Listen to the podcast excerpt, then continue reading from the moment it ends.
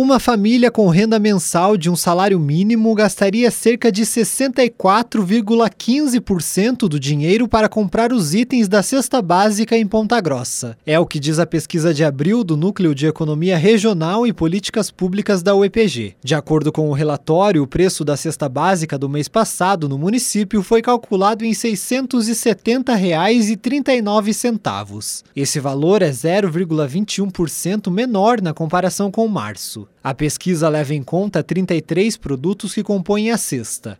Segundo o núcleo dos produtos contabilizados, 17 subiram de preço e 16 caíram. O grupo com o maior aumento foi a carne, com alta de cerca de 8%. Já o item que mais aumentou de preço foi a cebola, e com a maior queda foi a banana. O índice cesta básica é calculado pelo sistema delivery dos supermercados da cidade. Tailan Jaros, repórter CBN.